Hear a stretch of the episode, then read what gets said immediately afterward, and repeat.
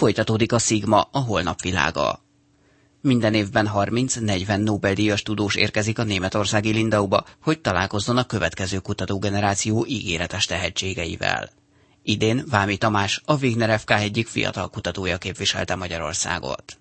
66. éve rendezik meg ezt a Lindau Nobel meetinget. Ennek a találkozónak az a célja, hogy a tudománynak a legfelsőbb már befutott Nobel-díjasait összehozza a fiatal kutatókkal, így teremtsen egy dialógust a kezdő tudósok és a sikeres tudósok között. Én úgy kerültem oda, hogy a Magyar Tudományos Akadémia nominált, Horváth Dezső professzortól kértem egy ajánlást, így pedig végül a Magyar Tudományos Akadémia döntése az volt, hogy engem nominálnak erre a meetingre. Ebben az évben a meeting a fizikával volt kapcsolatos, és én pedig ugye a Wigner Fizikai Kutatóintézetnek, az MTA-nak, ugye a fizikai intézetének vagyok a munkatársa. Ez az az esemény, ahol Nobel-díjas tudósokkal találkozhatnak fiatal, feltörekvő kutatók. Valóban van lehetőség kapcsolatban kapcsolatteremtésre, adott esetben személyes találkozásokra, beszélgetésekre a Nobel-díjas tudósokkal? Igen, igen, természetesen. Tehát azért úgy, úgy épült fel a program, hogy délelőttönként a Nobel-díjasoknak voltak ilyen félórás előadásai, amit minden fiatal kutató hallott, délután pedig ki lehetett választani az aznap előadott Nobel-díjasok közül egyet, akivel ilyen 45 fős körben lehetett beszélgetni, kérdezni tőle. Tehát ugye a délelőttiek azok mind előadások voltak, ezek a délutániak pedig mind olyanok, ahol már kialakult egy dialógus, és így szűkítsük tovább, esténként a vacsoráknál egy-egy asztalhoz kerül be egy, Nobel-díjas, tehát meg ilyen 15-20 és csoportban volt lehetőségünk velük beszélgetni, de amúgy alapvetően az egész hét során bármikor oda lehetett menni a, a Nobel-díjasokhoz, és akkor így egy, egy, egy hős kommunikációs kialakulhatott ezek inkább személyes kapcsolatok, vagy inkább szakmai kapcsolatok, amiket így ki lehet építeni? Ugye alapvetően egy Nobel meetingről van szó, viszont nagyon fontos ezt is kiemelni, hogy ez egy nagyon-nagyon kemény válogatás van az egész folyamat előtt, szóval azok a fiatal kutatók be, bekerülnek, ők is nagyon nagy szakmai értéket képviselnek. Úgyhogy azt mondanám, hogy a fiatal kutatókkal egy szakmai kapcsolat alakul ki, ami a jövőben aztán akár kollaborációhoz is vezethet, míg a Nobel-díjasoktól egy, egy személyes, hogyan élték meg, mit tanácsolnak nekünk, jellegű kommunikáció tudott lezajlani. Az ön számára mekkora motiváció volt ez a konferencia? Konferencia? Hatalmas motivációt jelentett. Ugye voltak olyan Nobel-díjasok is, akik hasonlóan kollaborációban dolgoztak annó, és így is megkaptak Nobel-díjat. Én ugye a Wigner Fizikai Kutatóintézeten keresztül a CERN-nek vagyok a tagja, és így a CERN-ben dolgozok, ami ugye egy tudománynak a felegvára. Tehát függetlenül több ezer ember dolgozik benne, és így ilyenkor felmerül az emberben, hogy ki lehet kerülni egy ilyen nagy kollaborációból. És ez itt az a válasz a Nobel-díjasoktól, hogy igen, természetesen ki lehet, csak ugye kemény munkával jár. Stigma. A holnap világa. Tudomány első kézből. Magazinunkat most a világ fontos és érdekes tudományos híreinek rövid összefoglalójával folytatjuk. 40 újabb tengeri rezervátum létrehozásáról döntöttek washingtoni találkozójukon több mint 20 ország képviselői. A tanácskozást Barack Obama elnök is üdvözölte. Az Egyesült Államok Hawaii mellett létesített már 2006-ban rezervátumot, amelynek területét most négyszeresére másfél millió négyzetkilométeresre növelték. A tengeri rezervátumokban korlátozzák a kereskedelmi halászatot, a kőolaj és gáz kitermelést és más emberi tevékenységet, amely hatással van az óceánok ökoszisztémájára. Kína elindította a világűrbe második űrállomását, a Tiankun 2-est.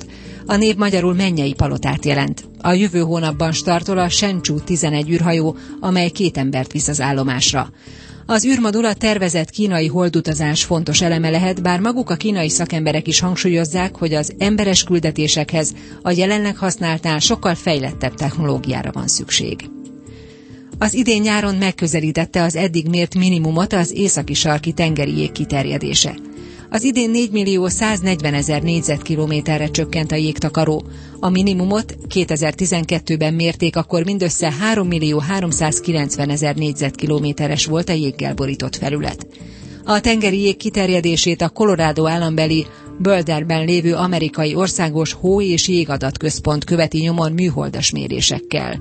A központ felhívta figyelmet, az adatok arra mutatnak, hogy a következő években további drámai jégcsökkenésre felkészülni. Meg kellene változtatni a viharok utáni biztonság kitételeit, jelentette ki Timothy Lang, a NASA egyik meteorológusa. A szakemberek jelenleg úgy tartják, hogy egy zivatar után, ha a villámlás és a dörgés között legalább 30 másodperc eltelik, akkor ismét biztonságos a szabadban tartózkodás. A műholdas mérések azonban megállapították, hogy a villámok időben és kiterjedésben is lényegesen hosszabbak lehetnek, tehát például a repülők veszélyzónája nagyobb a korábban feltételezetnél. Az eddig mért legnagyobb villámot Oklahomában észlelték. Az az elektromos kisülés Táza városától indult, és az állam nyugati területéig ért, azaz 321 kilométeres hosszúságú volt. A narratívák nemzetiek, de a történelem közös. Ez volt az egyik legfontosabb tanúsága annak a konferenciának, amelyet a román és magyar nemzetépítő törekvések az első világháború időszakában címmel tartottak. Katona Csaba ott volt, Seres Gerda beszélt vele. A 19. század alapvető eszméje a nacionalizmus, a nemzeti érzés, és ezekhez nem sokára társult lényegében majdnem mindenhol, vagy mondhatom így, hogy mindenhol közép-kelet-európában a nemzetállam egységének a megteremtése. És a nemzetállami elképzelés pedig ugye arról szólt, hogy egy nemzet, egy állam. És hát ismerve a történelmet azért pontosan lehet tudni, hogy közép-kelet-európában ez különösen nonsens elképzelés volt. Most ugye Erdély Magyarországhoz tartozott, politikai magyar nemzethez tartozott mindenki, aki magyarul beszélt, ugyanakkor ugye a kulturális nemzetek más irányba mozdultak el, főleg ha volt egy anyaországuk. Hát értelemszerűen a román nemzetállami törekvésnek pedig egy sorkolatos pontja volt, hogy Erdélyt az ott álló románság miatt egyesítsék az regáttal. Ebből következően, mint hogy ugyanarra a területre koncentrált, megtartani akarván a korábbi határokat Magyarország, ezeket megváltoztatni akarván Románia, ez az ütközés sajnos elkerülhetetlen volt. Mennyire különbözőek a történelmi nézőpontok? Ugye nem véletlen nyilván, hogy közös konferenciát szerveztek, most például román tudósokkal, kutatókkal, de ugyanígy más határon túli magyar térségekben. Mennyire egységes ez? Hát itt egy nagyon fontos küldetése volt ennek a konferenciának, ugyanis közel száz év telt el ugye az első világháború óta. Na most nem fogok vele újat mondani, de fontos megemlíteni, hogy nagyon sokáig lényegében két párhuzamos történelme elbeszélés, két párhuzamos narratíva létezett egymás mellett. Az egyik volt a miénk, a magyaroké, mi ugye a vesztes szemszögéből néztük, tehát a mi meghatározó negatív élményünk a Trianon, az ezzel járó területveszteség, az ezzel járó lelki trauma. Tehát számunkra az első világháború az valaminek a vége volt, egy ilyen és egy hanyatlásnak a kezdete. Ugyanakkor számos szomszédország esetében ugye ez egy sikertörténetnek a kezdete, és ugye mi mindig úgy beszéltünk erről, hogy csapás, veszteség, igazságtalanság, ők pedig úgy, hogy a diadal, az igazság győzelme. És ez a kétféle narratíva ez nem tudott beszélni egymással, aminek egyszerű oka volt, hogy mind a két ország történése szigorúan és csak is nemzeti alapon közelítette meg a történéseket. Ugyanakkor azonban ez a két párhuzamos történelem, ez nem két párhuzamos történelem, ez egy történelem. Ami nekünk veszteség, az nekik a győzelem, és így tovább. Tehát azt próbáltuk meg most megközelíteni, hogy végre ne egymás mellett beszéljünk el, hanem együtt beszéljünk ezekről a dolgokról, próbáljuk megérteni a másik álláspontját, próbáljunk meg közelebb kerülni a történésekhez olyan módon, hogy megértsük, hogy minden fájdalmával, minden örömével, de ez a mi közös történelmünk, a miénk együttesen. De elképzelhet, hogy ebben az esetben egy kutató valamiféle objektivitás jegyében a nemzeti nézőpontot háttérbe tudja szorítani? Szükségszerűen muszáj valamennyire. Most képzeljük el azokat az erdélyi román embereket, akik a monarchia polgárai, hűséges polgárai, és akkor hűségesek a királyhoz és az államhoz, ugyanakkor a nemzet meg azt mondja nekik, hogy most akkor álljatok a másik oldalra. És akkor itt két nagyon fontos dolog, a nemzethez való hűség, meg a királyhoz való hűség ütközik. És nyilván ezt el lehet intézni egy olyan nézőponttal, csak ez egy hamis nézőpont, hogy na, ezek árulók, ha szigorúan a magyar közjog szempontjából nézem. Ugyanakkor, ha arra gondolok, hogy nekem a magyarnak mennyire fontos a nemzeti érzés, és arra gondolok, hogy a románnak mennyire fontos lehet a nemzeti érzés, azt gondolom, hogy már is közelebb kerülünk ennek a dilemmának a rettenetes nehézségéhez. Igyekeznie kell a történésznek megértenie a múltbeli cselekvőknek az indítékait. Stigma. A holnap világa. Tudomány első kézből. A honfoglalók etnogenezisét kutatják a Magyar Tudományos Akadémia régészeti intézetében. 16 Kárpát-medencei lelőhelyről származó 144 csontvázat és fogleletet vizsgáltak a kutatók, eredményeiket európai és ázsiai leletanyagokkal vetették össze. A kutatás rávilágított, hogy a honfoglalók összetett népességet alkottak, ugor és közép-ázsiai török népekre jellemző genetikai állományjal.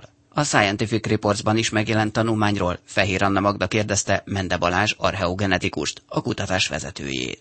A Kárpát-Pelence 10. századának, kvázi honfoglalás korának a embertani anyagát, genetikai anyagát szerettük volna jellemezni, Ugye a módszer az a anyai ágon öröklődő DNS állománynak, a mitokondriális DNS-nek a variabilitás jellemzése volt, hogy ez a honfoglaló népesség anyai ágon mennyire volt egységes, a összehasonlító minták, amelyeket a vizsgálatba szintén beemeltünk, amelyeket nem mi vizsgáltunk konkrétan, hanem adatbázisokból töltöttünk le, már megjelent publikációkból állítottunk össze, azok pedig úgynevezett recens adatbázisok voltak Európa népességétől kezdve egészen a távol-keleti népességekig, illetve most már be tudtunk emelni néhány olyan korábbi vizsgálati eredményt, ahol szintén arhaikus csontokon történő eredményt mutattak fel a kutatók, és ezeket a csoportokat próbáltuk analizálni összességével. Mely területekről származik ez a honfoglaló népesség, mit állapítottak meg a csontvázok vizsgálata alapján?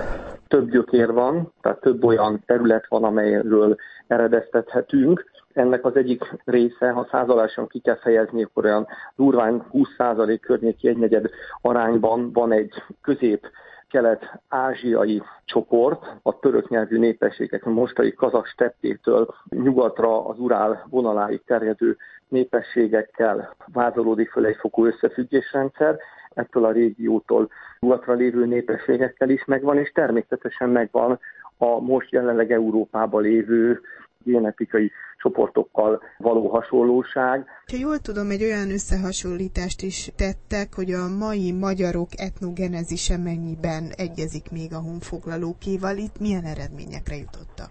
Itt egy kettős eredmény volt. Bizonyos statisztikák azt jelezték, hogy nem lehet teljesen elválasztani a honfoglalókat a mai népesség genetikai elemeitől, viszont a többi megfigyelés azt vélelmezte, hogy itt egy nagy változás történt, egy nagy törés történt, tehát azért mégiscsak eltelt azóta ezer év, ami azért mondjuk genetika történet tekintetében ilyen átmenő területen, mint a Kárpát-medence azért meglehetősen nagy időnek számít. Úgyhogy például a keleti elemeknek a megjelenése jelenleg a csángó, a székely, illetve a magyar modern recens népességben alig-alig bukkannak föl egy-egy százalékban jelennek csak meg, ami ezek elemeknek a teljes kimosódására utal.